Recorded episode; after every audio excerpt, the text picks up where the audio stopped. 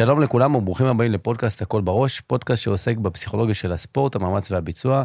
איתי באולפן שלמה צורף, בכיר מאמני הטניס בישראל, שגידל שחקני עבר והווה, כדוגמת אה, עמוס מנסדורף, גלעד בלום, שלמה גליקשטיין, שחר פרקיס, דודי סלע, אמיר ויינטרוב, וגם קצת... יוליה גלושקו. יוליה גלושקו. כן. היום אתה אה, פרשן הבית בענף אה, הטניס של ערוץ הספורט, ויועץ מקצועי של עמותת האקדמיה לטניס הפועל תל אביב. אז שלום ותודה שבאת. בכיף גדול. הבאתי אותך ביום הכי חם כמעט בשנה, למרות שאתה נוסע על ארלי. מצד אחד הוא נראה מדהים וכיף, אבל אנחנו יודעים שזה גם מאוד מאוד חם, אז בכלל... העיקר כאן זה כיף גדול. המיזוג כן. עובד יפה, תענוג. הבאתי אותך לכאן כי הנושא של הפרק שאני רוצה לדבר עליו הוא באמת ההבדל בין הענפים הקבוצתיים. עד עכשיו, כל מי שהתארח פה באמת עסק באיזשהו משהו שהוא ענף קבוצתי, כדורגל, כדורסל, או... אנחנו יודעים, גם במחקרים של הפסיכולוגיה של הספורט, שיש הרבה מאוד שינויים או דברים שונים בין ענף יחידני, כמו טניס, או לפעמים קצת ג'ודו, שאני שם אותו שנייה אחת בצד, כי פתאום נכנסה העניין של הנבחרת בג'ודו, אבל ברגע שאני עצמאי, לבין זה שיש לי עוד חברים ועוד קבוצה שנמצאים איתי, אז זה הנושא שאני רוצה שנדבר עליו, אבל לפני הכל, איך הגעת לטניס בכלל? איך הגעתי לטניס? גרתי בשיכון הוותיקים ברמת גן. יש שם ליד מועדון טניס, שיחקתי סטנגה על הכביש, אתה יודע, היינו משחקים סטנגה. הייתי אתלט, הייתי, היה לי כישרון גדול לכדור. וכמעט משאית עלתה עליי. אבא שלי בא עם אופניים מהעבודה, רואה את זה, אומר, חביבי, אתה לא משחק יותר סטנגה, קח רקטה, לך תשחק טניס שם, איפה שהמכובדים משחקים. אתה יודע, זה כל העיראקים עם הלבן והמכובדים, אומר, לך שמה. באתי לשם, ואני מסתכל, התחלתי לאסוף לאנשים כדורים, ותוך כדי איסוף כדורים אני מכה את הכדור, אתה יודע. אז לאט לאט השתפרתי, ואז מדי פעם היו משחקים איתי, הייתי כזה כמו קופיף, מסתכל מישהו, מחכה אותו על המקום, ופתאום, אתה יודע, מתחיל לשחק. בגיל עשר, מנהל המועדון, זיכרונו לברכה, אברהם טננבום, אומר לי, שלמה, תשמע, אתה עובר את הירקון, אתה ממשיך ישר עם השביל, אתה מגיע למועדון טניס הפועל תל אביב, זה נמצא רוקח, יש שם תחרות טניס אליפות ישראל בגיל עשר, לך תשחק. אמרתי לו, אברהם, אני לא יודע איך סופרים, איך אני לשחק? הוא אומר לי, לך, תלמד שם על הדרך כבר, לך. אומר, איך אני אגיע? אופניים, רקטה, תקפוץ, תעבור את המפל ותהיה. בסדר, אני עושה מה אומרים לי, ילד טוב ירושלים. כרגיל, שם את המחבט מאחורי החולצה, קופץ על המפל, מגיע לתחרות. אני בא לתחרות, אני רואה מועדון טניס, שדרך אגב ניהלתי את המועדון הזה 30 שנה, וכולם לבושים בלבן, אתה יודע, אריסטוקרטיה, ואנשים נחמדים, ופה, ואני כולי, אתה יודע, מנהלי המגפר וגרביים של בית ספר. נכנסי התעמלות ומחבט שעשוי מחוטי דייג. ואני בא ומסתכל, פתאום בא לי מנהל המועדון, אומר לי, שלום, באת לתחרות? אמרתי, כן, אתה שחקת פעם תחרות? אמרתי, לא, זה פעם ראשונה, אברהם שלח אותי. אמרתי, בסדר, אה, פעם ראשונה, בסדר, בוא תיכנס. בקיצור, מנון להון אני עובר סיבוב, ועוד סיבוב, ועוד סיבוב, ועוד סיבוב. בסוף אני מגיע לגמר. אני בא לגמר, גמר כזה אני לא אשכח כל החיים, המועדון מלא באנשים. וכולם כרגיל לבושים לבן, מדברים בנימוס, ואני נכנס ומקבל פחד. אתה יודע, פעם ראשונה אני מרגיש בחיים פיק ברכיים, מה זה? ואז בא אליי אותו אברהם, אה, אותו מיקלוש. עשיתי תחרות לזכרו במשך 30 שנה, עד שהעירייה לקחה לי את המועדון וביטלו את התחרות. הוא בא אליי, אומר לי, שלמה, הגעת לגמר, ובאמת כל הכבוד, ואיפה המאמן שלך? אמרתי, אני, אין לי מאמן. אבא, אמא? אמרתי, לא, באתי לבד, כרגיל. מה, באת לבד לגמר? אמרתי לו, כן, אתה רוצה משהו, אולי אני יכול לעזור לך, אני אהיה כמו אבא וכמו המאמן שלך. אני אומר לו, כן, תביא לי גזוז לימון. היו את הבקבוקים של הגזוז האלה בכל מיני צבעים. אתה יודע, היינו שותים מים, הייתי מסתכל על הגזוז, הייתי, לא היה לנו כסף, לא הייתי בא עם כסף. הוא הביא לי, פתח לי את הגזוז, שתיתי את הגזוז, איזה הנאה. אומר לו, וואלה, שווה היה להגיע לגמר. כן, היה בשביל הגזוז, לא. לא, את הסיפור לא נגמר, אח שלי. אמרתי לך, זה יהיה כמה פרקים. בקיצור, נגד מי אני משחק? הבן של טובה אפשטיין, אלופת ישראל בטניס לדורותיה של שנים. הוא בא לבוש כולו בלבן, מחבטי Dunlop Maxply שעלה ביוקר, בלונדיני, עיניים כחולות. הסתכלתי עליו, נבהלתי, עוד פעם פיק ברכיים. מה, אני משחק נגדו? הוא אומר לי, כן, אתה משחק נגדו. פשש, אתה יודע מה, כבר אמרתי, טוב, רק שלא תעשה בושות לעצמי בלב. ואז האמא בת אומרת לו, צביקה, אתה יודע נגד מי אתה משחק? הוא אומר לו, נגדו. אני לוחץ לו את היד, תלחצו ידיים, והיא אומרת לה, צביקה, הבן שלה, תהיה נחמד איתו. וואלכ, אני באתי למלחמה, מה זה נחמד? איך שהיא אמרה את המילה תהיה נחמד איתו, התהפכו לי הפיוזים בראש, אתה מבין? אה, כמובן, ניצחתי אותו. אחרי המשחק היא לקחה את המחבטים שלו, זרקה לו על הרצ... הרצפה ואומרת לו, אתה בחיים שלך לא תהיה שחקן. אה, ובגיל עשר, אתה מבין? ואני קיבלתי איזה כפית. דבר ראשון, אתה יודע, אני כפסיכולוג, כשאתה מספר את הסיפור הזה, רצים לי 7,000 דברים בראש. גם ההבדלים שבדיוק אנחנו מדברים עליהם, גם דיברנו קצת בחוץ, על ילד בן עשר שעכשיו הולך לבד, עם אופניים, עם איזה מחבט, שולחים אותו בכלל לתחרות. אני לא רואה את התמונה הזאת קורית היום, בטח לא בארץ. כלומר, אני לא רואה מצב שבו הילד יוצא מהדלת של הבניין לבד, בסדר? אז לא פלא שהוא לא ילך אה, לתחרות עכשיו לבד, או ישלחו אותו לנסוע באופניים, לעבור את המפה, לעבור, לעבור את הירקון, את כל הדברים האלה, ואז עוד להגיע לגמר, מבלי שעכשיו בדרך כלל זה מתחיל, למשחק הראשון אז מגיע אבא והאימא, למשחק השני מגיע אבא, אימא ואחים, למשחק השלישי מגיע אבא, אימא, אחים ועוד שני דודים, ואז לאט לאט כל המשפחה כבר מתחילה להגיע, ושגם זה אנחנו יודעים שזה לא עושה הכי טוב לילד ברמה של החוסן המנטלי שלו. כלומר, ברור. מי שהוא רגיל שאין שם אף אחד, פתאום לא מספיק שהלחץ עולה, כי עכשיו יש מאני טיים על השולחן, גם עכשיו אני, כל מי שאני מכיר בא לראות, ואיך אני אעשה פדיחות עכשיו כשיש כל כך הרבה אנשים שמגיעים. יש כאלה שלוקחים את זה וזה מתדלק אותם, יש כאלה שזה יכול טיפה להוריד אותם. אבל פה אני רואה ילד שמגיע בגיל 10, מצליח למצוא גם את הדברים שמתדלקים אותו. המילה, תהיה כן. נחמד איתו. כן, המילה היא... בדרך כלל מילה אחת אתה מפסיד ומנצח משחקים, ב... בתור מאמן של 50 שנה כבר כנראה. אה, מילה לא במקום, הם לא שוכחים. הנה, עד היום אני זוכר את המילה הזאת, ומילה יכולה להרוס ומילה יכולה להרים אותך. לבחור את המילים הנכונות זה מאוד מאוד קשה, עדיף תמיד לשתוק. ואז אתה ממשיך, אה, אחרי הרבה שנים, אתה כמובן מגיע ומתחיל להיות מאמן. אתה יודע, כשאני מסתכל נגיד על כדורסל, יש לי 30, 40 שחקנים שמגיעים, עשרה שחקנים נמצאים, 12, 14 שחקנים נמצאים לי בקאדר, אני יכול לבחון אותם ממשחק למשחק, אני יכול לראות. פה מגיעים, נניח, לא יודע, 50, 100, 100 שחקני טניס, אתה צריך לבחור אחד. צריך לבחור אחד שאותו אתה הולך איתו, או שניים, או כאלה. זה סכום או הרבה, הרבה יותר קטן. זה מה שקרה לי כשהתחלתי לעבוד ב-1976 במרכזי הטניס. הייתי אמור ללמוד אה, הנדסת אלקטרוניקה. אתה יודע, אבא, תכף תלמד מקצוע. וכרגיל, אנחנו מכבדים את ההורים, אבל עד שהלימודים התחילו, אמר שישה, שבעה חודשים, בא לי דוקטור אין פרומן. אומר לי, שלמה, יש פה מרכז טניס שנפתח מתרומות, בוא תעזור לנו להתחיל את הכמה חודשים הראשונים, אחר כך תלך ללמוד. אמרתי, בסדר, זה אהבת חיי, טניס תמיד הייתה. אז התחלתי לעבוד. וכמו שאתה אומר, אה, התחלנו מקבוצות גדולות, ו... ולאט לאט, כמו פירמידה, אה, היו מצמצמים את הקבוצות. אתה יודע, היית רואה כל אחד לאיזה קבוצה הוא מתאים, לאיזה מאמן הוא מתאים, ואיכשהו לי נתנו את, ה... את ה peak, את השחקנים הטובים, שאני, בעיקר שאני בחרתי. ביניהם היו עמוס מנסדורף, גלעד בלום, רקפת בנימיני, אורלי ביאליסקוטסקי, מקס אושרוב, שכל השמות, רביב ויידנפלד, זה כל השמות, בועז, אני יכול לתת לך פה שמות של ייגמר השעה, שילדים איכותיים לאורך כל השנים. כמובן שהדור החלוץ היה עמוס וגלעד. ובנשים רקפת. ו... אני, איך אני... אתה מאתר אותם? כלומר, איך, איך אתה מזהה שבאמת ילד בגיל כזה צעיר, שבכלל, אם אני מדבר על ענף הטניס, אני חושב שאנשים לא מבינים, יש פה קושי מעבר לעניין היחידני רגע. בכלל, המשחק עצמו, אני אגיד לך, להחזיק את המחבט, אני אגיד לך איך זיהיתי, אני אגיד לך איך זיהיתי. אה, תשמע, ווינר זה כמו בושם. אתה מריח אותם. אתה מסתכל להם במבט בעיניים, וזה כמו מגנטים נדבקים אליך. זה הכל. ברגע שהם נדבקו אליי, ברגע שאני נדבקתי אליהם, לאורך כל הדרך, ידעתי שהם יהיו שחקנים. כי קודם כל, יש לנו מחנה משותף. הרצון לנצח והשנאה להפסד היא ברורה מאוד אצל שנינו, גם אצל השחקן, גם אצל המאמן. וזה כמו מגנט. אז לא היה לי שום ידע ולא היה לי שום דבר, אבל זיהיתי אותם. ואין הרבה מאוד מאמנים שאתה יודע, לקחו שחקנים from day one והביאו אותם לטופ 20 בעולם. כולם לקחו אותם גיל 16, 17, אין אחד שלקח ילד מתחיל והביאו אותו. אני עשיתי את זה עם שניים.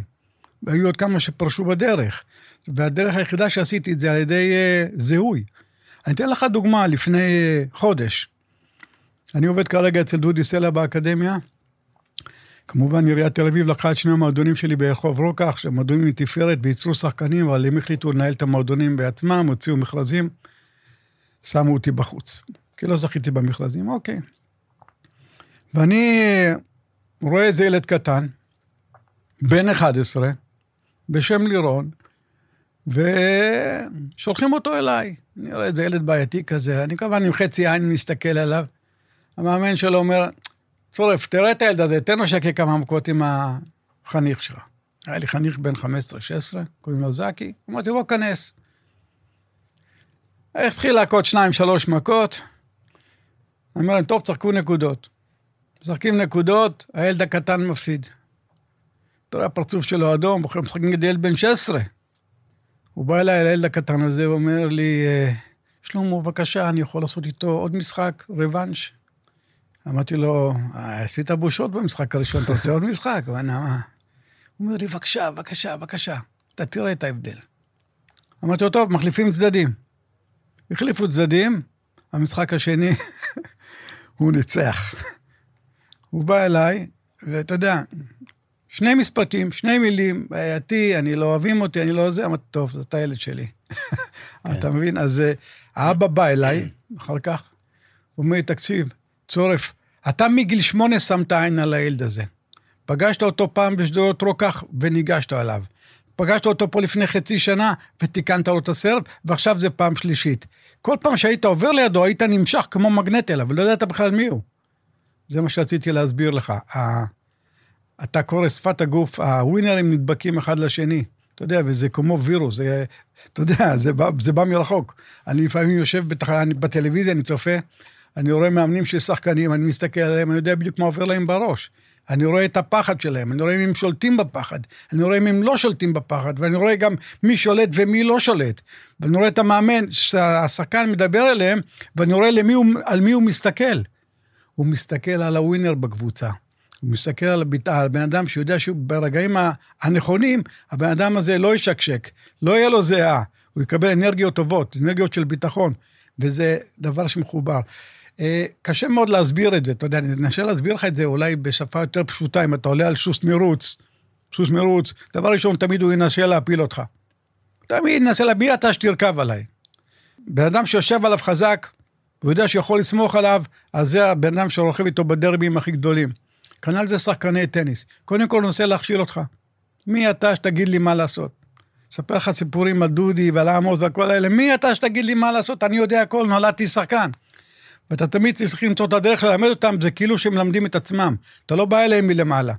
אתה יודע איך ללמד אותם בצורה כזאת שאתה לא, לא עשית בשבילי כלום, ואני לא עדיק ככה, הכל. ואז הם, כמו מ"כ כזה, אתה יודע, כן. זוכרים לו רק את, ה, את הדברים הרעים, את הדברים הטובים, והם נולדו איתם. אבל uh, זה החומר שאנחנו מתעסקים איתם. התחלת לדבר על המאמנים, אז באמת, כשאני מסתכל גם על ההשפעה שיכולה להיות למאמן, אז המאמן הרי לא יושב על הספסל עם השחקן, הוא יושב בדרך כלל למעלה, כזה קצת ביציע, אתה תסביר לי בדיוק מה... איך בכלל, איך בכלל קורה הקשר הזה במהלך המשחק? כלומר, אין לך פסק זמן, אתה יכול להעיר לו בכלל, אתה יכול לקרוא לו הגיימפליין, אפילו אני זוכר שהיה איזה אה, משחק אחד, אני לא זוכר של מי, אולי של ג'וקוביץ או משהו כזה, שהמאמן אמר לו איזה משהו, ואז ניסו לפסול אותו, בגלל שכאילו אסור למאמן אפילו לתת לך הערות בהפסקות האלה. נכון, זה נכון מאוד, פעם זה היה ככה, היום זה סיפור אחר. אבל אני רוצה להגיד לך שהקשר בין מאמן לשחקן, שחקן מסתכל על המאמן, הוא יודע מה המאמן צריך להגיד לו, מאמן לא צריך לדבר. זה הקשר. ברגע שמאמן מדבר, זה לא מאמן. אתה מסתכל עליו, אתה יודע מה הוא רוצה להגיד לך, או שהוא מסמן לך, יש ביניכם סימונים שאתה רואה אותם תוך כדי אימון, את השפת גוף של המאמן. הוא אומר לך לבוא מילתה אחת, להפעיל את הפרק, אז הוא עושה לך את זה גם כן שמה, אתה יודע. וזה נקלט. הדברים הפשוטים נקלטים הכי טוב כשאתה נמצא בלחץ. כלומר, זה משהו שאתה עובד עליו כבר באימונים. כלומר, אתה כן. מלמד את השחקן כבר באימונים. שמה... הוא רואה אותי, הוא קולט אותי, כל פעם שאני מתקן אותו, אני מתקן אותו עם איזה תנועה של יד. אתה מבין? אני מתקן אותו ככה, אז הוא מתקן לפני הגוף, אני שם את היד כאן, תבוא מלמטה, אני עושה לו עם הפרק, תשים ספין, תעלה, הכל זה עם תנועות. הוא קולט את התנועות האלה, אתה מבין? ואז אה, הוא מסתכל עליי, הוא רואה את התנועה, הוא יודע מה אני רוצה להגיד לו. אתה מבין? אתה לא יכול לזרוק לו משפטים שהקהל צועק וכל... כי אז גם זה לא היה חוקי. היום עוד אתה יכול לשבת קרוב ולדבר, אבל בעבר זה היה רק עם תנועות, וזה הדרך הטובה ביותר. הקשר אה, שלי עם שחקנים שלי, בדרך כלל אני, הם מסתכלים עליי, הם יודעים בדיוק מה אני רוצה להגיד להם. לא מדבר איתם, לא, לא קופץ משמחה שהם עושים נקודה טובה, ולא מתעצבן שהם מחטיאים. השפת הגוף היא תמיד אותו דבר, למרות שזה מאוד קשה למאמן לשבת בצד, כי הפרפרים בבטן, ברגע שהשחקן משחק והוא רץ, זה משתחרר אצלו, אבל המאמן לא יכול לזוז. אני יושב על הכיסא ולא זז, והפרפרים בבטן אוכלים אותי. אוכלים אותי, אני אומר לך, התכווצויות בבטן נוראיות. ואסור לי להראות, ואסור לי גם לקום מהכיסא, לשחרר, אסור לעשות שום דבר. אני צריך להישאר שעתיים, שלוש, ככה על הכיסא אותו דבר, וזה מאוד מאוד קשה. אה, לכן אה, בספורט אינדיבידואלי, מאמנים ושחקנים, הקטע המנטלי הוא מאוד מאוד חשוב, והוא מאוד מאוד שונה מספורט קבוצתי. וההורים? הורים, הם שואלים אותי למה, למה אין שחקנים ב-20-30, קודם כל אמרו לי, שלמה, אתה עשית שניים, שלושה שחקנים, כי אתה אינדיבידואליסט, עובד לבד, אתה לא איש צוות, ואנחנו נבוא בתור צוות, ואם אתה עשית שניים, אנחנו נעשה עשרים. זו הגישה של מרכזי הטניס אליי. לכן אני קמתי ועזבתי. הם עשו משהו עד אז, 30 שנה הם לא עשו כלום. כי אני אגיד לך למה. זה לא צוות, וזה לא מאמנים שיודעים לשרטט לך גרפים, וזה מאמנים שיודעים להתלבש יפה ולדבר יפה, זה מאמנים ווינרים. והווינרים הם בדיוק ההפך ממה שאמרתי. אינדיבידואליסטים, לא מדברים יפה, יש להם את היציאות שלהם, אבל זה החומר שמביא שחקנים. הם בנו חומות, בנו מגרשים, בנו הכל, הכל, הכל לתפארת, אבל לא היה להם ווינר בראש המערכת, עד היום. אין להם ווינר בראש המערכת. ברגע שאין ווינר בראש המערכת, זה מקרין למטה. כי אני לא רוצה לקרוא, להשתמש במילה לוזר. אולי תחפש לך איזה מילה יותר נעימה. אבל ברגע שבראש המערכת יושב בן אדם, כמו שאמרתי, אז הוא בוחר את הצוות שלו, הוא בוחר צוות של לוזרים כמוהו. יסמנים כאלה, נחמדים כאלה, ואז זה מוקרן למטה, ואז הלוזרים בוחרים שחקנים לוזרים שמתנהגים יפה, וברגע שיש שחקן חריג ולא מתנהג יפה, הם מוציאים אותו, כי זה לא מתאים לשבלונה. וזה למה אין לנו ספורט, אין לנו טניסאים, וגם בענפי ספורט אחרים, אה, אה, אני לא רואה לנכון ש...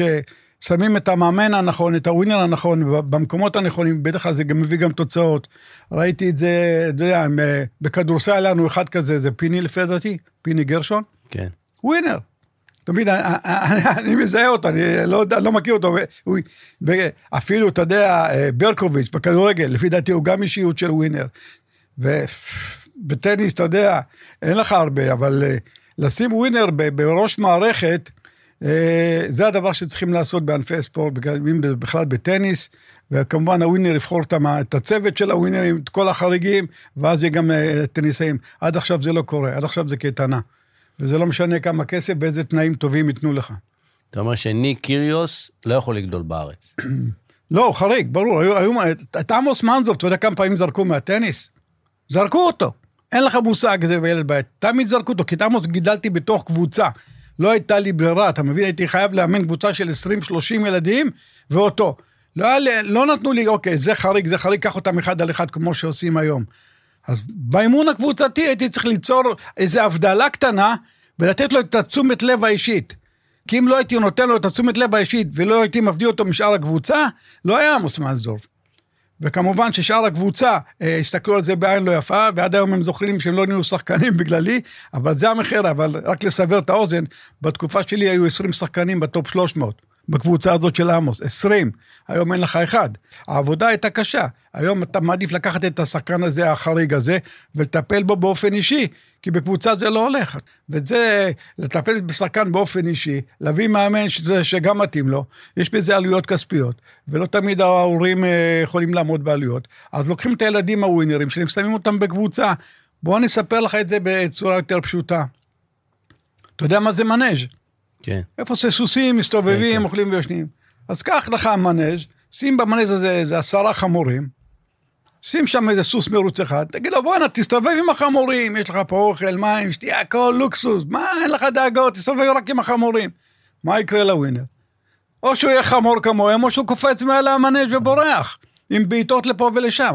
אז לדעת לשים את, ה, את הווינרים האלה במקומות הנכונים, זה, זאת החוכמה. אם לא, אתה הופך אותם לחמורים, והם נהיים חמורים, בל... אין להם ברירה, כי אין להם כסף, אין להם זה, הוא אומר, טוב, אין לי ברירה, אז אני חייב להיות. ואז לאט לאט אתה רואה את כל הווינרים האלה הולכים ונגמרים. וזה מה שקורה כבר עשרות שנים בישראל מבחינת טניס. היו גם שחקנים שלפי דעתי היה להם פוטנציאל ענק, שגם ההורים ממעורבות יתר. פעם ההורים, לא, אתה יודע, אני אימנתי את עמוס וגלעד, אף אחד לא האמין שיהיו שחקנים, קראו לי משוגע. אני הייתי חולם עליהם בלילות. אני בירח דבש, התחתנתי עם אשתי משה, למחרת היא חיפשה אותי, למחרת. היא באה לאבא שלי, איפה שלמה? אומרת, בטח בטניס. היא באה לטניס, רואה אותי מאמן בירח דבש. הבן שלי נולד, בכלל הייתי בפילדלפיה. אני הייתי שמונה חודשים בשנה בחו"ל. אני לא עזבתי את הילדים האלה, כל תחרות, כל מקום, הייתי לוקח אותם ביום שבת לים, הייתי הולך איתם למסיבות, כל הזמן היינו ביחד. זה היה הכיף הכי גדול שלי, להיות עם החבר'ה האלה. איפה אתה רואה את זה היום? היום זה יותר מסחרי, היום מאמן נותן שיעור פרטי, אומר לילד שלום לך הביתה, לא מעניין אותו כלום. היום המאמן צריך לדאוג לפרנסה שלו, אומר מה אכפת לי מהילד, מה אני אקח סיכונים. פעם היינו חלוצים, פעם לא היה אכפת לנו הכסף, קיבלתי 5,000 שקל בחודש. הייתי נותן אימונים אישיים לילדים בחינם. היום הכל זה כסף, הכל זה משהו אחר. אז לכן אה, הסיטואציה היום היא שונה לגמרי, גם לגבי ההורים, גם לגבי השחקנים. הורים היום, אתה יודע, מסתכלים ביוטיוב, חושבים, הנה, הם כבר מבינים הכל. בא למאמן, כבר אומר לו מה לעשות, בא, לוקח אותו ממאמן למאמן, מעביר אותו לאקדמיות אחרות, וכל מאמן זורק לו משהו אחר בראש, וככה נגמר הסיפור. וה... הרבה מאוד, יש לי, יש לי בבית, אה, אתה יודע, אנציקלופדיה חוברת גדולה עם תמונות של שחקנים שהיו יכולים להיות שחקנים מאוד מוכשרים ושנהרסו, פשוט נהרסו על ידי מעורבות יתר של הורים. אי אפשר להוציא שחקן בלי מעורבות של הורים, זה עבודת צוות. אבל ברגע שהאבא גם נהיה מאמן, ואתה יודע, וגם הוא מבין, וגם מהשיקולי דעת שלו של האבא, פה הם עושים נזק, והרבה משלמים על הנזק הזה, והרבה חברים שלי ומאמנים, ובעיקר החבר'ה עם הכסף, יש להם הרבה כסף, מה אני צריך אותך? אני אקח אותו למאמן בחוץ לארץ, אני אקח אותו למאמן שם. כל מאמן אומר לך משהו אחר, בגלל שאתה מתחיל לחשוב, במקום לעבוד עם הרפלקסים, כי כל מישהו משנה לך, פה נגמר הסיפור. אז הרבה מאוד טעויות. 90% מהפרישות של השחקנים הטובים זה בגלל הורים, 10% זה מאמנים לא מוסמכים. כמו שאמרתי לך, ווינר לוזר. כן. אה, מאמן נחמד, בא מדבר יפה עם האבא וכל הדברים האלה, אבל הוא בחיים לא עשה שחקן. אבל תשמע אותו מדבר, הוא יודע הכל. אתה מבין, אתה לא יכול ללמד אותו כלום, הוא יודע הכל. אז תשים את זה ביחד עם זה, וככה זה נגמר הסיפור. אני בכלל חושב שבזמן האחרון, הריבוי מידע שקיים, והריבוי מידע, המהירות גם של הריבוי, של הריבוי מידע הזה, כלומר, אני יכול להיכנס רגע ליוטיוב ולראות עכשיו איך עושים אה, מכת פתיחה, איך עושים מכת, נכון. אה, מכת גב, וככה, וללמוד את הכל, ואז לראות, ש... לחשוב שאני יכול לעשות את הדבר הזה. אבל הקטע הוא שאתה לא, מה שאתה לא יודע, זה כל שחקן זה ביומכניקה שונה לגמרי. יש דברים בסיסיים שכולם עושים, ויש את הדיטלס. הדיטלס זה כל שחקן עושה באופן אישי. זאת אומרת, אם אני אלמד, לקח מהילדים, אלמד את התנועה של פורן ואני אעמוד מולם ואני אדגיר להם, אז יסתכלו על התנועה וכל אחד יעשה משהו אחר, אין שני שחקנים דומים. ולדעת להתאים את התנועה הנכונה לשחקן הנכון, זה הגאוניות פה. בשביל זה צריך עין. בשביל זה צריך לראות אם זה טבעי לו או לא טבעי לו. אתה יודע כמה שחקנים אני רואה שהיו צריכים להיות בקניין יד אחד ולימדו אותם שתי ידיים, כי זה יותר קל, שחקנים מאוד מוכשרים. וכמה שחקנים ששיחקו להם עם הפורן, אתה יודע, כי זה לא קונבנציונלי, כי זה לא מה שצריך ללמוד. ואתה רואה אותם מאולצים וסטיפים, ואני בשנייה אחת מסדר לו איזה משהו קטן, מחזיר אותו טבעית, פתאום הילד מתחיל לחייך. אז איפה היית כל השנים המאמן? תמיד, מה, אתה לא רואה? אז זה קורה הרבה מאוד. וחוץ מהיכולת של מאמן זה אה, לתת לשחקן להכניס את האופי שלו למשחק. גם בקטע הביומכני וגם בקטע המנטלי. כמה זה קשה למאמן? כי נגעת במשהו עכשיו שהוא קריטי ואני מדבר עליו הרבה. כמה קשה למאמן עכשיו שמגיע... אה, אפילו נגיד שלמה צורף, שעכשיו מגיע, רואה שחקן, ולשחקן יש אופי אחר. לא יודע, השחקן, אה, ראיתי איזשהו רעיון על אה, המאמן של סרינה וויליאם, שאמר, שמע, היא לא הייתה אוהבת לעלות לרשת. לא אוהבת לעלות לרשת, היא היה לה מכה מאוד חזקה מאחורה, לא, הייתה כל הזמן אומרת, לא יודעת להכות מכות ברשת, ואז הוא אמר לה, שמעי, את יודעת שבמכות ברשת את מקבלת 80 אחוז. 80 אחוז את מצליחה. שזה לא היה נכון, אבל היא האמינה שזה נכון, ואז היא התחילה לעלות למכות ברשת. אבל הוא אמר שהיה לו פער של קושי בין מה שהוא מאמין בשביל שהשחקן צריך להצליח, לבין מה שהשחקן ממש ממש אוהב. ולכן אני שואל שוב פעם, כמה זה קשה למאמן שהוא מגיע עם איזושהי ראש מסוים, קו מסוים, איך צריך לשחק טניס, ופתאום מגיע לך שחקן שהוא באופי אחר. בדרך כלל השחקן משחק בהתאם לאופי שלו ולאישיות שלו. זה מתבטא בדרך שחקן הגנה ושחקן התקפה. יש שחקן שבונה את הנקודות שלו מזה שהוא מחזיר כדורים ומתיש את היריב שלו, ומחכה שיעשה טעות, ויש שחקן התקפה שהוא לוקח, עושה סרבולי, בא לו פנימה ולוקח את הנקודות. בדרך כלל הם משחקים בהתאם לאופי שלהם, ואת זה אפשר לשנות. ואת זה אתה צריך לפתח, לפתח. אבל לפעמים, אתה יודע, שהאופי שלך הוא הגנתי, ואתה עומד כמו רפה נדל ומחזיר כדורים, ועובד כמו חמור ולוקח שחקנים, אבל אתה גם רוצה לקחת את ווימבלדון. ובווימבלדון אתה חייב להגיע לרשת, אתה חייב סרב הרבה יותר טוב, זה לא רק משחק הגנה. אז שחקנים לאורך הזמן עושים את ההתאמות, כי הם מבינים שלעשות ככה וככה תוצאות, אני חייב לשפר דברים. לא לשנות, אלא לשפר. והרבה מאוד שחקנים שעשו את זה בגיל צעיר, הצליחו באמת לעשות את השיפור לאורך הדרכים, ואתה רואה את אה, רפה נדל, פתאום לוקח אה, טורניר ווימבלדון, ופדר שזכה חמש פעמים. אתה יודע, 9-7 ב-2008, מערכה חמישית, מצליח לזכות, ואז הרבה ספרדים התחילו לשחק על דשא וללמוד וולי, ולהיות אולראונדרים, אבל uh, בסופו של דבר השחקן תמיד יכול להשתפר, ברגע שהוא יודע מה החולשה שלו. אבל הוא יודע מה החולשה שלו רק כשהוא מפסיד. אתה בא אליו ברגע שהוא מפסיד, אומר, תסתכל, הפסדת כי החטאת שלושה וולים, אז אתה יודע, אז הוא רוצה ללמוד. אבל עוד פעם, אה, לדעת להיכנס לפסיכולוגיה של השחקן ולדעת איך ללמד אותו ובאיזה מינון, זה גאוניות של מאמן. ונגעת במשהו אחד שאני קצת בורח החוצה, ההבדל בין uh, חמר לבין דשא הוא באמת כזה גדול, כזה ענק, כלומר, ראינו שנים שלמות שנדל מנצח רק על חמר, לא מצליח לנצח על uh, דשא, והפוך. Uh, שחקנים שמנצחים ממש הרבה על דשא ולא מצליחים לנצח על חמר. אז נכון, זה קצת החלקות או דברים כאלה יפים כזה שרואים בסימנים, אבל זה באמת כל כך משמעותי, זה שינוי של המשחק. באופן כללי, אני אגיד לך שעל חמר הכדור קופץ גבוה. ויש לך יותר זמן, ואתה חייב לייצר את הכוח ממהירות מחבט. בזה שהכדור משתטח, הוא בא אליך בעוצמה, ואתה צריך לקצר את הענפות ולקוט יותר דרך הכדור, כי אין לך את האפשרות, אתה יודע, לעשות טעויות, כי הכדור משנה את הקפיצה שלו. אתה יודע מה פעם שחקני חמר אמרו? grass is for smoke, not for tennis. עד כדי ככה, אבל לאט לאט אה, שחקני חמר משחקים בדשא, ואני אגיד לך עוד דבר אחד. רוב השחקני חמר, אם לא מאה אחוז משחקני חמר יודעים לעשות התאמות לדשא ולמשטחים קשים. שחקני דשא לא יכולים לשחק על חמר. ההתאמה היא הרבה יותר קשה, אז אם שחקן דשא ומשטחים מהירים, על חמר אין להם מה לחפש. לכן ילדים בגיל צעיר חייבים להתחיל לשחק הרבה מאוד על חמר, כי משם הרבה יותר קל לעבור למשטחים המהירים, והתכונות שאתה מקבל על מגרשי חמר, אם זה בקטע הטכני, אם זה בקטע המנטלי, בקטע של הסיבולת. אי אפשר ללמד אותם, רק על חמר. כושר גופני, כמה הוא קריטי? מאוד. ברמה אבל שהמאמן מתעסק עם זה, או שכמאמן. אני מתעסק רק בטכני? כי נגיד בכדורגל היום, כשאני מסתכל, אז וואלה, מאמן יגיד, שמע, אני מתעסק בפן הטקטי, טכני, ואולי אסטרטגי, כאילו מסביר גם את המשחק, ואני אביא מאמן כושר, אני אביא מאמנים כאלה ואחרים, ושנתעסק איתם. בטניס, בסוף, אני רק אומר, שמע, לעמוד שלוש שעות בשמש, גם אם אני לא רץ, זה מוות. זה מאוד מאוד קשה. מזכיר לך שאני הלכתי פה עשר מטר כן. בחוץ, אני... זה לא רק שלוש שעות, תגיד לי באיזה ענף ספורט אתה משחק ארבע, חמש שעות על בטון. ענף ספורט אחד, אין כזה דבר. אז השחיקה הפיזית ושל המפרקים והכל, בסוף כולם פרושים מפציעות, אה, להסתכל נדל, להסתכל כולם, להסתכל אה, פדרר, כולם ירדו מפציעות, אתה מבין? ירדו מפציעות כתוצאה משחיקה. זאת אומרת, בקטע הפיזי הוא מאוד מאוד חשוב. אז אם אתה לוקח שחקנים בגיל צעיר, קח לדוגמה את קרלוס אלקרז, בגיל 14 הוא נראה כמו קשית של טרופית. ראית אותו עכשיו? כולו שרירים. כן, זה הכל עבודה פיזית. זה עבודה פיזית על ידי מאמני כושר גופני מיוחדים, שיודעים את העבודה שלהם.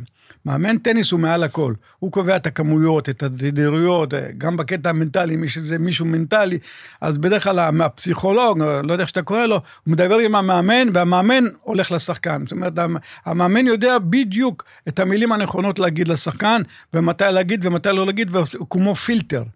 אבל uh, בגלל שפסיכולוג ניגש ישר לשחקן, מתחיל לדבר עם השחקן, אז כמו שאמרתי לכם, מילה אחת לא במקום, פתאום הוא חושב על דברים שהוא לא חשב, שבאו לו אוטומטית, ופה גמרת לשחקן. אז הסיכון הוא, הוא גבוה מאוד, לפי דעתי.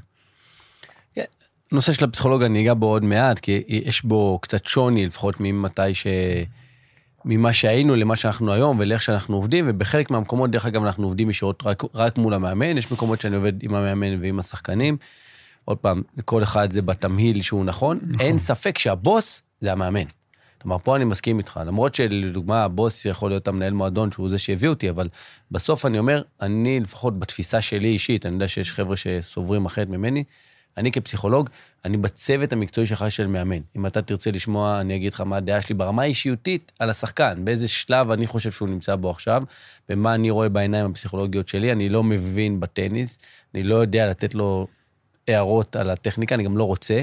אני יכול להגיד לך, שמע, היום הוא נראה לי קצת בעוררות נמוכה, היום הוא נראה לי קצת שהמחשבות שלו לא איתו. מאמן מזהה את זה בשנייה. ואם המאמן מזהה את זה, אז מצוין. אז וכל המאמנים שכותבים לך תוכניות של לא אימונים, צריך. באים לך עם חוברת, זה התוכנית שלנו להיום, למחר, זה מאמנים ש... הייתי מכונה אותם עם ה... עם הלמד, אתה יודע. כן. מאמן טוב מסתכל על הילד ויודע באיזה state of mind הוא נמצא ועושה את ההתאמות תוך כדי תנועה. בייחוד שאתה מתעסק עם ווינר, הם באים לך עם מצבי רוח, הם באים לך הפוכים, הוא מפסיד נקודה, מפוצץ מרבטים, הכל. אתה כל הזמן צריך לעשות את ההתאמות תוך כדי תנועה. הילדים האלה מאוד מאוד קשה לאמן אותם. זאת אומרת, אתה לא יכול לבוא עם תוכנית, הכל כתוב, ככה וככה וככה, אין כזה. ברגע שהילד הזה רואה את התוכנית, נגמר האימון. אני רוצה לעשות משהו אחר, מה תעשה? תסלק אותו, נכון? אז אוקיי, הפסדת את הווינר שלך, אתה מבין? אז המאמנים בדרך כלל הטובים הם, אתה יודע, יושבים עם השחקנים, ומסתכלים על השחקנים, רואים שפת הגוף, הם יודעים מה הולך להם בראש, יודעים מה הם רוצים, יודעים מתי לחדור אליהם יותר. אני אומר לך, הייתי במצבים עם שחקנים, שאני אתן לך דוגמה, שהייתי באליפות העולם גילאי 18, ושיחקנו שם נגד נבחרת איטליה, שהיא הייתה הפבוריטית.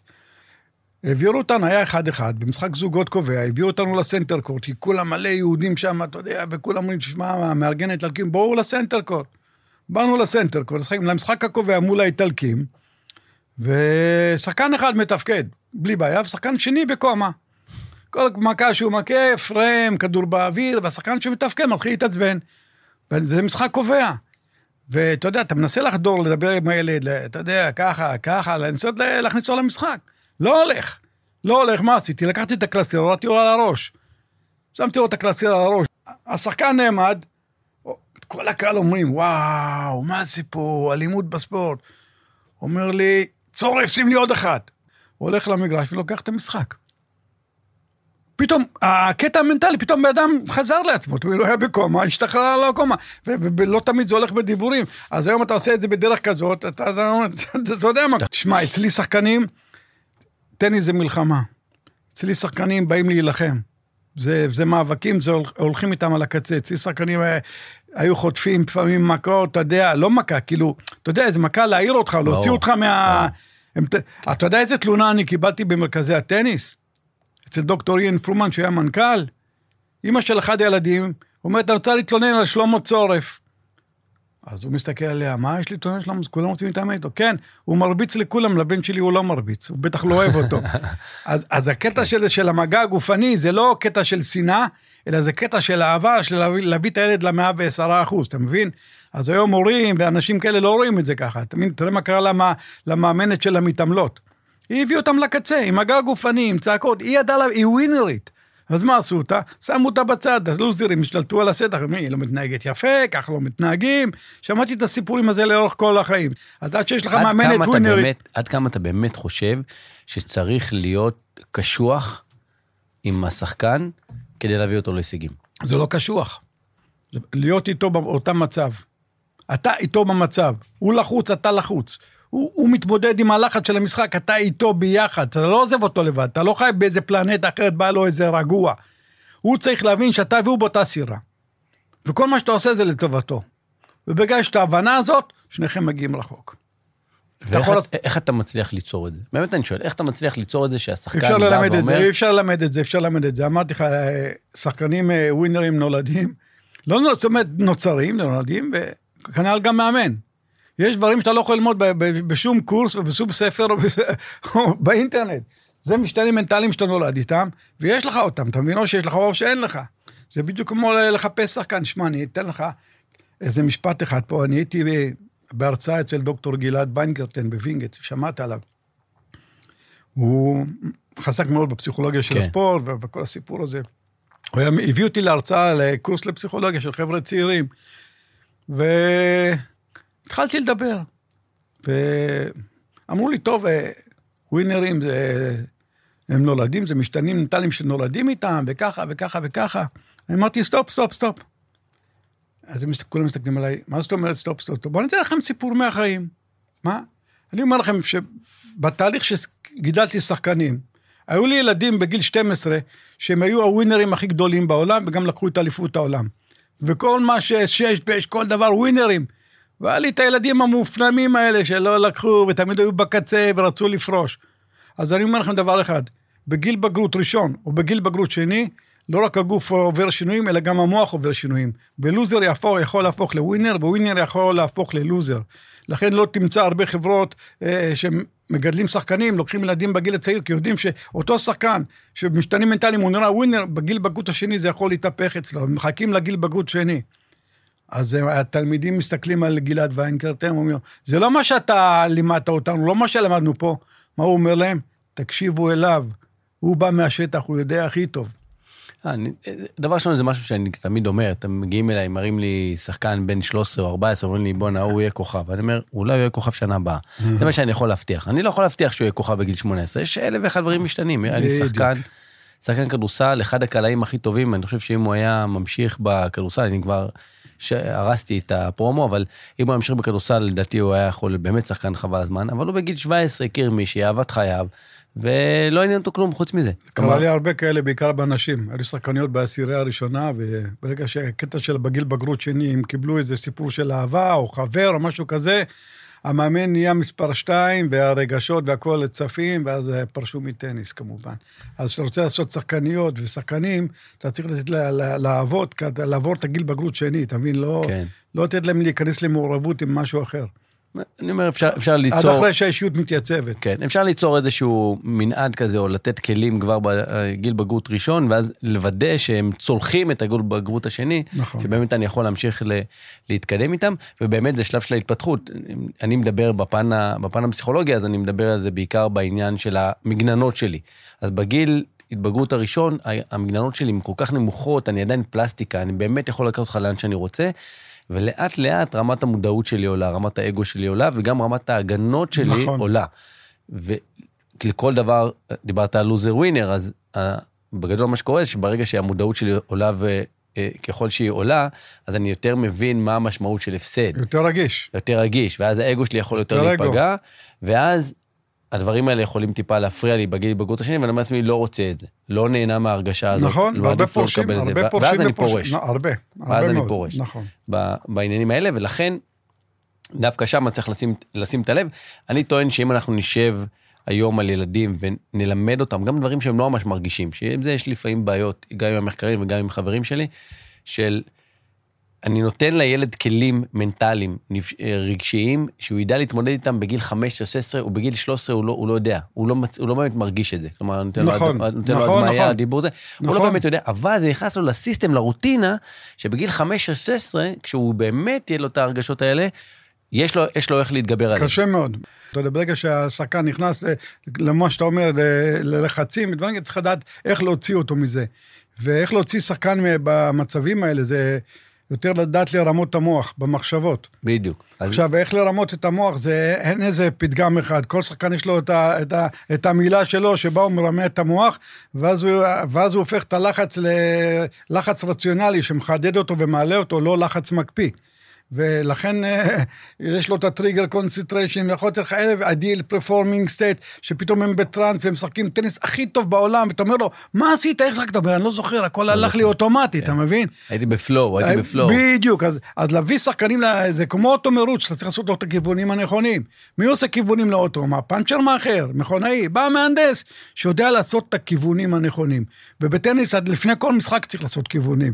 מה שהיה לו לפני שבוע, שהוא משחק גדול, שבוע אחרי זה, זה עולם אחר לגמרי. יום לפני זה פתאום הוא לא... הרבה מאוד משחקים, אגב, הכל זה מהחיים, הייתי בדייוויס, הייתי עם שחקנים כמו עמוס. עמוס במחנה אימונים היה מפוצץ מחבטים. מפוצץ מחבטים, אתה אומר, איך הוא יעלה מחר לדייוויס? מגיע דייוויס, אתה מבין? הבן אדם אופרה. אתה מבין? זאת אומרת, אתה צריך לדעת איך להתנהל עם החבר'ה האלה. כי מה שקורה יום לפני, זה לא אומר מה שיקרה במשחק, ולפעמים גם זה ההפך. במחנה אימונים, אתה יודע, הוא מפציץ, משחק טוב, בא למשחק, פתאום הוא קפוא. רגע, עשינו מחנה אימונים, התאמנו, זה לא שייך. שאלה היא באיזה state of mind בדקה שאתה עולה למגרש. זה לא פוטנציומטר, זה לא כפתור. זה המחשבות שרצות לך בראש. לדעת להכניס את המחשבות הנכונות ולהתעלם משאר הדברים. זה יכולת מנטלית גבוהה מאוד, ברמות הגבוהות מאוד. תשמע, מה, מה הווינרים האלה? הווינרים האלה זה במקום להיכנס לפלניקה, נכנסים לסלואו מושן. קח את מסי למשל. הוא עומד מול השער. אתה רואה אותו עושה הכל לאט, מחזיק את הכדור, הולך, מסתכל ושם את הרגל. אתה רואה שחקנים, אתה יודע, מהגרה שפתאום בגין השער, הם נופלים לפני המכה. הם נכנסים לפאניקה, בהיסטריה ובועטים. הווינרים יודעים בלחץ לעשות הכל לאט. לך תלמד אותם, אתה יכול ללמד אותם דברים כאלה? זה דברים שהם, אתה יודע, שתוך כדי משחק, אתה יודע איך ללמד אותם לעשות את ההתאמות הנכונות. אבל זה חייב להיות תוך כדי משחק, או במהלך משחקים מסוימים, ואתה רואה שהוא קיבל את הנוסחה. אני יודע שגם עמוס וגם כולם, אתה יודע, אני יודע בנקודות החשובות, אני מסתכל עליו, יש לו את זה. יש לו. הוא הכניס את המחשבה הנכונה לראש, אני מסתכל על הפנים שלו, אני רואה את הרוגע, הוא אטם את המגרש, כאילו שהוא משחק בתוך זה, ורק מתרכז בכדור. ואז, אתה יודע, הרבה מאוד אוהדים היו באים איתנו ל-US Open. פתאום צועקים לו, קדימה מזדוף. אז הוא אמר, סתמו את הפה. למה הוא אומר להם סתמו? כי הוציאו אותו מהבועה. הוא היה בתוך בועה, אתה מבין? פתאום איזה מישהו צועק, אז הוא הרים את הראש למעלה והוא יצא מהבועה, ואז הוא איבד את הריכוז. להביא את הילדים, להדיל, את השחקנים ל ideal performing state, לרמות האלה, זה, זה, זה, זה לא משהו שאתה יכול ללמוד בספר. כי כל מוח זה משהו שונה, וכל שחקן זה משהו שונה, וכל רגע בחיים שלו זה משהו שונה. לפעמים תוך כדי משחק הוא מסתכל עליך, ואז הוא מקבל את האנרגיות, או תוך כדי משחק, סימון מסוים עושה לו את זה, או אתה רואה שחקנים כמו, כמו רפה נדל עם כל הטיקים שלו, או אתה רואה את איוון לנדל, שאתה יודע, מורח את הגריפ שלו, אחד עושה עם הרגל, אתה יודע, יש להם את ה trigger concentration הזה, שהם יודעים איך להכניס את עצמם לריכוז. כי בסך הכל כללי אתה לא יכול להיות מרוכז שלוש שעות בטניס. כן. הריכוז, אתה יודע, יש לך, מתוך שלוש שעות אתה משחק איזה רבע שעה, עשרים דקות. ברבע שעה, עשרים דקות, אולי יש לך שלוש, ארבע דקות של נקודות חשובות, ששם אתה צריך להיות בפוקוס. הווינרים האמיתיים יודעים להביא את הטוב שלהם ב money time, בלחץ. הם יודעים איך להכניס את עצמם לריכוז המקסימלי בלחץ. וזו תכונה שקשה מאוד ללמד, או שאתה מלמד תוך כדי תנועה, או שהשחקן לומד בעצמו תוך כדי תחרויות. אני רואה את זה תמיד, שאתה יודע, כשנשארים 20 שניות, 30 שניות למשחק, אתה רואה את השחקנים מנסים כאילו לעשות יותר פעולות ב-20 שניות האלה. ותמיד אני אומר להם, תעשו בדיוק הפוך. תעשו רגיל. את... בוא אני אגיד לך עוד פעם, סליחה שאני קוטע כן. אותך. קבוצה זה משהו אחר. בוא אני אספר לך סיפור. יום אחד אני חוזר בטיסה, מי יושב לידי? מיקי ברקוביץ'. יושב לידי בטיסה, הוא אומר לי, שלמה, אם אני הייתי טניסאי, הייתי top 10 בעולם. אני אומר לו, מיקי, על מה אתה מדבר? אתה ספורט קבוצתי, מה, מה הקשר? לזה? מבחינה מנטלית, זה, זה, זה משהו אחר לגמרי. הוא אומר לי, צורף, תקשיב טוב. אני אומר לו, מה? תקשיב, אני ב money time צריך לסחוב ארבע מטומטמים על הגב שלי, וטניס אני לבד, אני פורח, אני לא צריך לסחוב אחרים על הגב. אתה מבין את הגישה? כן. אז לכן אני חושב שבכל... אה, יש הבדל בין ענף קבוצתי לענף אישי. חד וחלק. חד וחלק. ובכל אה, ענף קבוצתי שאתה רוצה שיהיה בו הצלחה, אתה חייב את הווינר הזה בקבוצה. ואם יש את הווינר הזה בקבוצה, אתה חייב לבודד אותו. ומה שעשו לזהבי, שהוא ביקש חדר נפרד, אמרו לו, אתה תשען עם עוד שחקן, זה טמטום אחד גדול. כי הבן אדם הזה לפני משחק לא יושן. הפרפרים אוכלים אותו בבטן, האחרים יושנים, כי אתה יודע, אין עליהם את הלחץ ואת הציפיות שיש על הבחור. לכן הוא חייב להיות בחדר נפרד. אולי הוא ישן חצי שעה, אולי הוא ישן שעה, אולי הוא ישן שעתיים, ואז בדיוק השני מעיר אותו, אתה מבין? אז לשים אותו, ב... להגיד, אוקיי, פה קבוצה, קבוצה, קבוצה, עם זהבי זה היה טעות. לפי דעתי, החבר'ה האלה... אנשים לוקחים את הדברים האלה, חושבים שזה לשים, סוג של כן. פינוק, במקום להבין שזה סוג של איזה פינוק, זה ווינר, הוא לוקח את כל, כל המשחק על הגב שלו, כל הלחץ זה עליו, כל הציפיות זה עליו. רבותיי, הוא צריך להיות עם עצמו ולעשות את ההכנות הנכונות שמתאימות לו. הקבוצה זה משהו אחר והוא משהו אחר. אני חושב שנגעת פה בכלל בנושא שהוא ממש ממש קריטי, זה העניין הזה של האחריות. וכמו שאמר לך מיקי ברקוביץ', או בכלל בספורט הקבוצתי, אני יכול... גם אם עכשיו אמרת בשלוש שעות ו-15 דקות אני צריך לשחק כמו שצריך, ובמאניטיים, גם במאניטיים זה רק מאניטיים עליי, כשאני בטניס. כשאני בספורט קבוצתי, אתה יודע, אז אני יכול, אני יכול עכשיו ללכת על המגרש ובינתיים שלמה צורף אה, ייקח נכון, את המיקום, אה, בינתיים ההוא ייקח את המיקום, גם זה ייקח את המיקום, כלומר אני יכול לנוח גם כשאני על המגרש. בדיוק, בטניס, הרבה יותר קשה. בטניס הכל עליי. נכון. כל האחריות היא עליי. אז זה לא מקשה מיקי ברקוביץ' כי הוא ווינר, אתה כן. מבין? זה מה שהוא לא, הוא לא רואה את זה, הוא רואה את עצמו, אתה מבין? כן. הוא רואה את עצמו סוחב אותם על הגב, הוא לא רואה את זה שהם מכינים לו אותו ומביאים אותו לזה ויושבים איתו ושיהיה עייף, הוא יהיה בצד ושהוא לחוץ, מחליפים אותו, אתה מבין? בטניס אין כזה דבר. ואז ההתמודדות אתה שלי, אתה לבד. ההתמודדות שלי, של האגו שלי, אתה יודע, אין לי אפילו, לפעמים אנחנו משקרים לעצמנו, אין מה לעשות, אנחנו בני אדם, אנחנו רוצים להרגיע את המוח, אנחנו משקרים לעצמנו, ואנחנו אומרים, תמיד. הפסדתי בגללו. כן. פה אין לי למי לזה, זה תמיד אשמה אליי. לא, לא, לא, אשמה למאמן. אז זהו, בדיוק, זהו, זה מה שבאתי להגיד. בסדר גמור. וזה מה שבאתי להגיד, האשמה היא או עליי, ואז איך אני משקר לעצמי, שאני אומר, המאמן אשם. לא הכין אותי, לא סגר אותי. בקיצור, אין להם ברירה אחרת אלא לשלוח את זה לפעמים למאמן. תמיד. כי, כי בוא אני אגיד לך כי זה הדרך מניסיון- היחידה לנקות את עצמי קצת ולהרגיש יותר טוב. מניסיון שלי, החבר'ה האלה יותר שונאים להפסיד מה שאוהבים לנצח. ושהחבר'ה האלה מפסידים, לא משנה אם זה בשש בש או במשהו אחר, בייחוד, ב, בוא נגיד, במשחקים ברמות הגבוהות, אז אני אף פעם לא הולך ומדבר איתם. הוא מפסיד, הוא לבד עם עצמו. אני לא בא אליו ואומר לו ככה וככה וככה. אני מחכה מתי הוא יבוא אליי. וכשהוא בא אליי ויושב לידי, אני מחכה מתי הוא ישאל אותי מה המומים, ואם הוא לא שואל אותי, אני לא מוציא מילה מה... כי אז זה נגמר בפיצוץ, כמו שאתה כן, אומר. כי הם. הם, הם כל כך רותחים, אתה מבין? שכל מילה שתגיד זה יתהפך נגדך וזה יגרום לפיצוץ. אז מניסיון של הרבה מאוד שנים, אתה יודע, להתרחק, הם באים אליך, ואם הוא רוצה לדבר, הוא מדבר איתך, זה העצה הכי טובה שישמעו מהפורקאסט הזה, זה להורים ולמאמנים. כן. אז באמת, אנחנו לקראת הסוף. מה קורה עם הטניס הישראלי? מה צריך היום? אתה דיברת הרבה על זה שצריך מאמנים אמיצים. ווינרים. ווינרים. אני, אתה יודע, אני מדבר שפה פשוטה מאוד, אמיצים, אני מדבר ווינר לוזר, אולי זה לא נשמע טוב, אולי... נשמע מצוין, למה לא? לא יודע, לפעמים יש כאלה שלא אוהבים את זה, אתה יודע.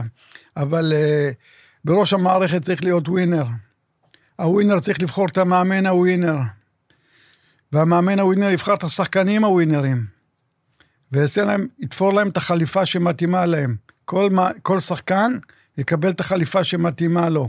אתה לא יכול לעבוד איתם בקבוצות, אתה לא יכול לעשות איתם הכללות, מה שכל הקבוצה תעשה, כי זה לא הולך. ככה נשרפים שחקנים, עוד שחקנים ועוד שחקנים. בקיצור, אה, שחור ולבן, ווינר ולוזר, אבל לצערנו הלוזרים באים בק- בקבוצות, הם גם יודעים לדבר יפה, מתלבשים יפה, עושים לך גרפים, ו... אבל שחקנים לא יוצאים מזה. מי הגדול ביותר? רוג'ר פדר, רוג'ר פדרר? כן. למרות שג'וקוביץ כרגע עקף אותו? אה, כן, תשמע, בקטע של התוצאות בטניס, באמת ג'וקוביץ' עקף אותו, אבל אני מסתכל על כל המכלול. אה, לפי לי רוג'ר פדר זה אומן, זה לא שחקן. הוא המציא את המשחק מחדש. הוא קלאס בפני עצמו. אה, בוא נגיד לך בשפה יותר פשוטה, זה רולקס וסייקו. אתה מבין, סייקו עובד טוב, כן. הרולקס זה רולקס, אבל הוא הרולקס של הטניס ללא ספק. ואתה יודע, כל הכבוד לנובק, ש... שזכה ב-23 גרנד סלאמים, ואם אתה בודק את התוצאות, אז הוא באמת, הוא בא מכלום, והם היו אלילים שלו, והוא הצליח להתגבר, אבל uh, בדרך ארוכה וקשה מאוד, שאבא שלו עכשיו אמר שטניס זה לא ספורט, טניס זה מלחמה, אני רוצה שרו- שנובק יפרוש מספיק. נר- בדיוק, זה מאוד מאוד קשה להחזיק כל כך הרבה זמן ב... כל הכבוד מגיע לו, וכמובן, תשמע לכל השלישייה הזאת, אבל יש לנו בשור, בשורות טובות. יש יורש, שלושת השחקנים, שלושה באחד, זה קרלוס אלקרז. שניצח עכשיו. שניצח בווימבלדון, תשמע, ואתה רואה טניס מדהים, אתה רואה שחקן, קודם כל הוא החלאה של שלושתם, כל היכולות הפיזיות, עבודת הרגליים, הטכניקה, הטניס והכל. אה, אני מאוד מאוד אהבתי את, ה, את האישיות שלו, את האיפוק שלו. תשמע, במערכה החמישית, שג'וקוביץ' חזר מהפסקה, ואתה יודע, חשב שהוא נפצע, ונובק השתמש בכל טריק by the book, אתה יודע, אם זה הקפיץ את הכדורים יותר זמן, ואם הוא רב עם השופט, ואם הוא לקח הפסקה במקום חמש דקות, שמונה דקות, ואם זה הוא פוצץ את המחבט, הכל בשביל להוציא את אלקרז מהריכוז, מהבועה. הוא השתמש בכל טריק, באמת, הוא, מערכה רביעית הוא הצליח, ואלקרז הלך לאיבוד. מערכה החמישית, אתה יודע, שני השחקנים, אתה רואה את אלקרז חוזר ממש עם רגל אחד מהקבר, כלומר שהרבה שחקנים לא הצליחו לעשות, ואני רואה אותו באמצע המערכה החמישית, שאתה יודע, ששיא הלחץ, ואתה מסתכל על הבוקסית שלו, וכולם שם יכולים להתפוצץ. מה אלקרז עשה? הוא עשה תנועות מידיים, חבר'ה, תירגעו, הכל בסדר, אני בשליטה. הוא הרגיע את הבוקסית שלו עם תנועות של ידיים. ומה שג'וקוביץ' עשה, זה הוא מוציא את כל העצבים והלחץ על הבוקסית. אז זה ההבדל באישיות, באיפוק. אז, אז, אז לכן נובק, כל הכבוד שמגיע לו לתוצאות, אבל כל מה שקשור לא, לאופי שלו וזה, יש קצת אה, אנטגוניזם וזה, ולכן, אבל הוא, זה מה שעשה לו טוב, כי כל אחד זה אופי אחר. אה, כמובן שאלקרז אה, לקח את המשחק, וגם שהוא לקח את צריך המשחק... להגיד, הוא גם מאוד מאוד צעיר. בגיל הוא 20, כן, הכל ש- כלול. כן. הוא לקח את המשחק, ניקח את ג'וקוביץ' במשרד שלו, שעשר שנים הוא לא הפסיד שם משחק, בסנטר קוט, ועם רצף של 34 ניצחונות. הוא בא במערכה החמישית, והסתכל לו בלבן בעיניים, ואמר לו, אני לא מפחד ממך. עכשיו, מאיפה בא? כולם אומרים, ג'וקוביץ' הוא ווינר, איזה ראש גדול יש לו, איזה ראש חזק יש לו. מאיפה הוא מקבל את הכוח שלו? אתה יודע מאיפה? מהפחד של היריב. ברגע שהוא יראה את היריב טיפה מהסס, הוא קולט את זה בשפת הגוף שלו, ואז הוא נהיה אריה. הכוח שלך בא מהססנות או מהפחד של היריב. וזה הוא ידע להביא את השחקנים שלו לפחד, להססנות, ואז הוא ניצח אותו. אבל בא שחקן כמו אלקרז ומסתכל לו בלבן בעיניים, במאני טיים. פה זה ברק איבן. פה הוא הבין שיהיה לו קשה מאוד לנצח אותו. באמת הוא לא ניצח. ואחרי שאלקרז לקח את המשחק, ראית אותו קופץ לבוקסית שלו, לוחץ לכולם מהר מהר את הידיים, קורא נובק יושב על, ה, על המגרש ומחכה לטקס, ובריצה הוא בא לטקס, לא לתת לנובק לחכות. ובנאום שלו, אתה יודע, בחיוך, ברוגע, לא באיזה תנועות פרובוקטיביות, לא באיזה צעקות ושאגות, וכמו שראינו בעבר, באיפוק. האיפוק זה תכונה של ווינרים, כמו שאני אמרתי לך. האיפוק בלחץ זה התכונה של ווינרים. אז היה לו איפוק בזמן המשחק, היה לו את האיפוק אחרי שהוא זכה בווימבלדון, וכמו שאני אומר לך תמיד, הווינרים בלחץ עושים הכל לאט, באיפוק, וזו תכונה של ווינר אמיתי. אז שלמה, אנחנו חייבים לסיים לצערי הרב, אנחנו נעשה לזה המשך, כמו שאמרת, אנחנו, יש, יש עוד סיפורים ויש עוד מלא, דברים מלא. שאפשר עוד כן. ללמוד, באמת, אה, אה, לי אישית היה מאוד מדהים, היה מרתק, אז ממש ממש תודה שבאת. ועל כל הדברים. ולכם המאזינים והמאזינות, אז תודה שממשיכים להאזין לפודקאסט ומשאירים הערות ושאלות לפרקים הבאים. נתראה שבוע הבא.